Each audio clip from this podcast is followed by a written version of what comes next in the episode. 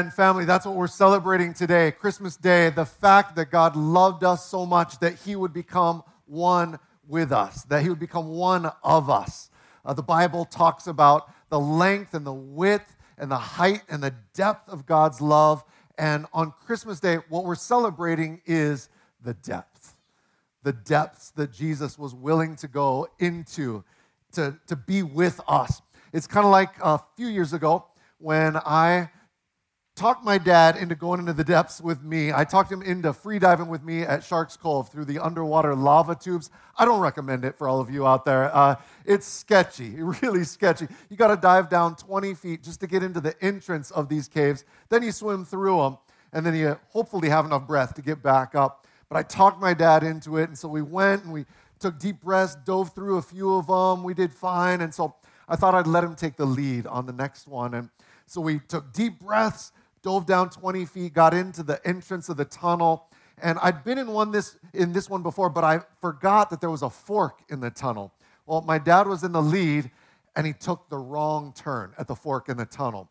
And so I yanked on his fin trying to get him back, and he shook me off and kept going forward. I'm like, what, what are you doing? So I, I grabbed his fin again, tried to yank him back, and he just shook me off again and kept going. And so we're playing tug of war 20 feet underwater for a good 20 or 30 seconds until finally I'm pretty much out of breath. I'm like, I got to get out of here. I went the right way, got out, surged up to the surface, took a breath. I look around, I don't see him.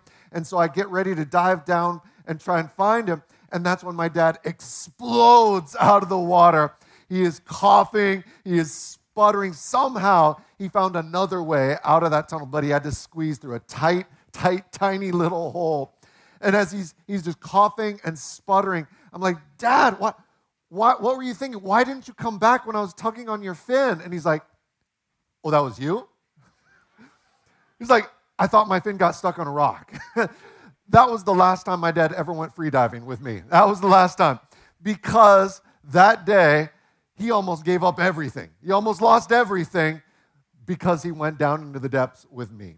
Well, today, Christmas Day, what we're celebrating is how Jesus gave up everything to come into the depths with us, to come down to be with us, and all so that he could redeem us. Today we're celebrating what Jesus gave up to redeem us. That's what Christmas is all about. I love the way that Paul phrased it in Philippians 2. Look at what he said Adopt the same attitude as that of Christ Jesus, who existing in the form of God, did not consider equality with God as something to be exploited. Instead, he emptied himself. He emptied himself by assuming the form of a servant, taking on the likeness of humanity. And when he had become a man, he humbled himself by becoming obedient to the point of death, even death on a cross. That's the dive down that Jesus took to become Emmanuel. This staircase down into the depths. And each step down, Jesus gave up something huge. The first step down, Jesus gave up his glory. Like it said there in Philippians, though existing in the form of God, he did not consider equality with God as something to be exploited. Jesus exists in the form of God. What that means is he is God. Jesus is God. We know that because angels are always showing up around him. We heard that today around Bethlehem, the angels were gathered around singing. They've always been around Jesus, singing to him. In Isaiah 6, there's a great picture that we get of Jesus sitting on his throne in heaven, and the angels are flying around singing to him. The angels are always singing to Jesus. I don't know if that's your experience in life. When I wake up, my wife and kids don't sing to me, okay? When I arrive at work, my coworkers don't sing to me. I don't understand why they don't do this, but nobody is singing to me as I move about my daily life. I don't know about you, that's my experience. When Jesus shows up for work, people sing to him all the time, and then they keep singing. Except when you read through the stories of the Gospels, you see the angels aren't singing after Bethlehem. You only see the angels a couple times in the life of Jesus when he was here on earth. Because Jesus, when he came to earth, he gave up his angel entourage. Okay? He, he didn't travel around in style like the royalty that he was. He, he traveled around humbly like the carpenter, the, the carpenter that he became. He, he walked everywhere.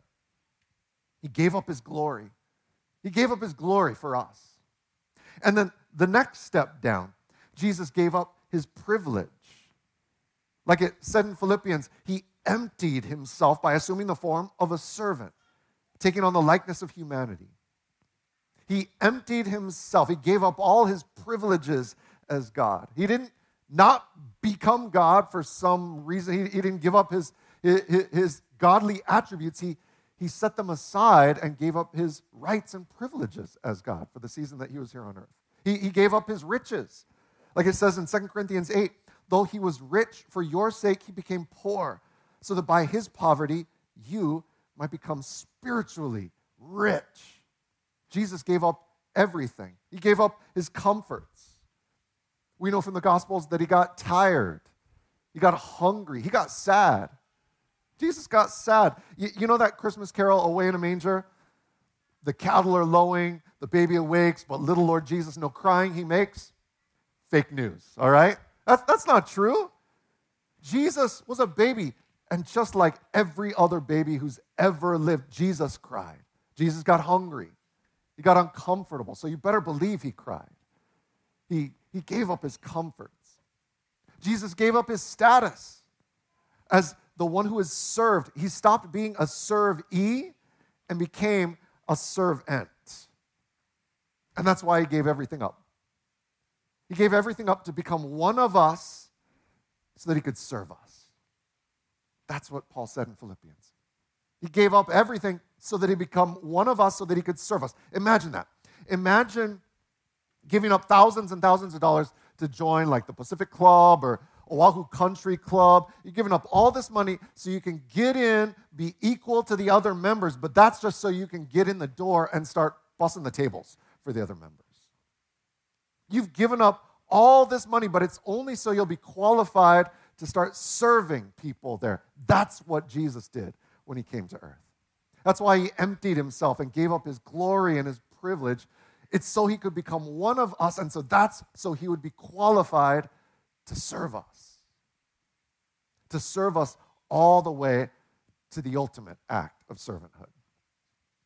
Here's the last step down that Jesus took He gave up his life. Jesus gave up his life, like it said in Philippians. He humbled himself by becoming obedient to the point of death, even to death on a cross. He humbled himself. It doesn't say he was humbled. You know why? Because there's nobody in the universe who could humble Jesus except Jesus himself. He humbled himself, went down into the depths to become a man. And, and not just a man, a mortal man, a man who died. And not just any kind of death. Paul said it, even death on a cross. The worst kind of death. So terrible that in the Roman Empire in those days, cross was a four letter word. You didn't say that word in polite company. It was considered an obscenity. So if you if you were like some of us and showed up to work with a, a gold cross on a chain around your neck, HR would have to get involved because it was that offensive to people to think about a cross. But that's how low Jesus was willing to go to that kind of death. He willingly stepped down to that kind of humility. He died on a cross to take away your sin, but then Three days later, he rose from the grave to give you new life, and now he's ruling the universe. We know that from the next verse in Philippians. Look at what it says. In verse 9, Paul says, For this reason, God highly exalted him, highly exalted him, and gave him the name, which is another way of saying the title, gave him the position that is above every other name. Jesus kept going lower and lower in humility starting on Christmas Day, but that's so he could reascend in glory. He went down and down and down into humility so he could reascend in glory. And that resonates with all of us. It resonates with every one of us. It does. Think about every movie that you've ever seen. Doesn't matter if it's an action movie or romantic comedy, they've all got the same basic plot line. Same plot you start out with the main character, you get to know him, and something tragic or something traumatic happens. Like there's a bomb on the bus, or there's an asteroid headed towards Earth, or or the girl's boyfriend dumps her. You know, oh, something terrible has happened. It seems like things are going terrible. The main character gets bruised, beat up, scraped up, and everything seems lost for a while. The nuclear bomb that was going to destroy the asteroid gets broken. The girl, I don't know, accidentally kisses her new boyfriend's best friend. Something happens that's just terrible. Everything seems lost. But then, at the end, somehow everything gets miraculously resolved. The earth is saved. The boyfriend comes back standing in the sunroof of a limousine holding flowers. You know, that's how it's always going to end. That's the basic plot line of every good story for all of history. You know why that is? Because that's the plot line of the greatest story in history. Jesus willingly humbled himself, he went down into the depths. He descended in humility so that he could reascend in glory. So, what do we do with that, family? How do we respond to that? Well, Philippians tells us. Look at what it says in verse 10. Paul says, At the name of Jesus, because of all that he's done, at the name of Jesus, every knee will bow. Every knee will bow in heaven and on earth and under the earth. So we're talking about everybody here. Whether you're in heaven, hell, anywhere in between, you're going to bow your knee, and every tongue will confess that Jesus Christ is Lord to the glory of God the Father. One day, every single person who's ever lived is going to bow before Jesus. One day, every single person who's ever lived is going to confess Jesus as Lord to the glory of God the Father. Even if they do it grudgingly, they will bow before King Jesus. But, family, we have the opportunity to do that joyfully. Not to wait for one day when we bow the knee grudgingly. We have the opportunity to bow our knee to Jesus joyfully because Jesus said, I've come that you may have life and have it to the full. That's why we celebrate Christmas Day, because Jesus came to give us life, not just eternal life, which is awesome, not just a get out of hell free card, which is awesome, but life to the full that starts right now. So, how do we respond at Christmas time? Here's how. Number one, receive Jesus. You receive Jesus. You take hold of Jesus. If you've never done that before, it's really, really easy. It's as easy as ABC. A, admit that you're a sinner, admit that you've rebelled against God. B, believe in Jesus. Believe that he lowered himself to the point of death on a cross to pay the penalty that you deserve for your sin. And then C, confess Jesus as your Lord. Confess him as the king of your life. And then you can start enjoying the life to the full that Jesus wants to bring. Receive Jesus, and then that'll empower you, number two, to imitate Jesus. Imitate Jesus. Like it said at the beginning of this passage, adopt the same attitude as that of Christ Jesus. Adopt the same attitude as Christ Jesus, who was a servant his whole life. Be a servant like Jesus. I know that doesn't come naturally especially at this time of the year. I don't know about you, but man, driving around the last couple weeks, I've seen more road rage the last couple weeks than I've seen all year. Have you seen that? On my way to church Friday night, I almost get hit three times because people are rushing around trying to get different places. The last couple weeks, I've seen people yelling at the poor girls in the customer service desk. I haven't seen that all year. Why is it at Christmas time that people are the most frustrated? This is supposed to be the time of year that's about peace on earth and goodwill towards men, but man, people are more angry and selfish and ungenerous around this time than at any other time. Why is that? Because that's the way we're wired. We always want to know what's in it for me. What am I going to get out of this commitment? What am I going to gain from this person? But Jesus says, What can I give up for this person? What can I give up for this person. And he wants all of us who are his followers to be asking the same question. Jesus, he, he wants to build a culture that's more about servanthood than selfishness. So, this Christmas, family, let's imitate Jesus. Let's be more about servanthood than selfishness. this afternoon or this evening when you go to your family dinner, take the initiative to do the dishes.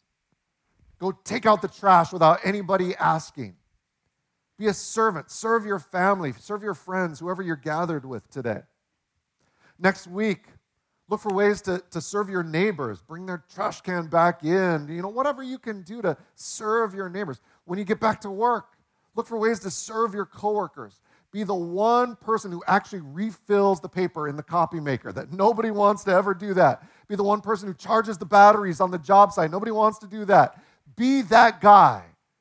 Be that person who serves the people around you. People might get weirded out because people aren't like that usually. That's okay. Jesus weirded people out too. But still, he did not consider equality with God as something to be exploited. Instead, he emptied himself by assuming the form of a servant. Family, he served you. He served you through his birth, his perfect life, his death, and his resurrection. And he is still serving you in heaven. He's still serving you today. And so that's why we celebrate Christmas we are celebrating Jesus, our servant. We are celebrating how God became a servant for us. Let's pray together. Father, thank you so much for the heart of love, compassion, humility that would drive you to send your one and only Son, to give up your one and only Son for us. I would give up everything else in the world besides my kids you gave us your son first. Thank you, Father. And King Jesus, we thank you that you would be willing to humble yourself. Nobody humbled you except you. Thank you for your heart of servanthood. That you would lower yourself to become one of us so that you could keep lowering yourself to serve us and ultimately die for us.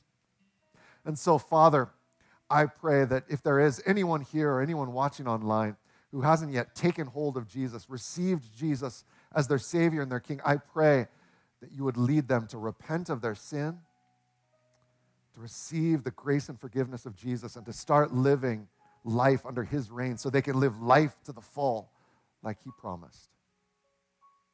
For all of us, I pray that this Christmas you would empower us through Jesus to be servants just like Jesus.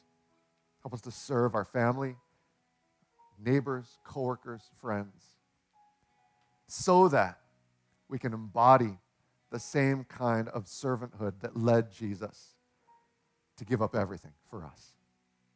That's what we celebrate today, Christmas Day. And help us to celebrate that every day of the year. In Jesus' name we pray. Amen.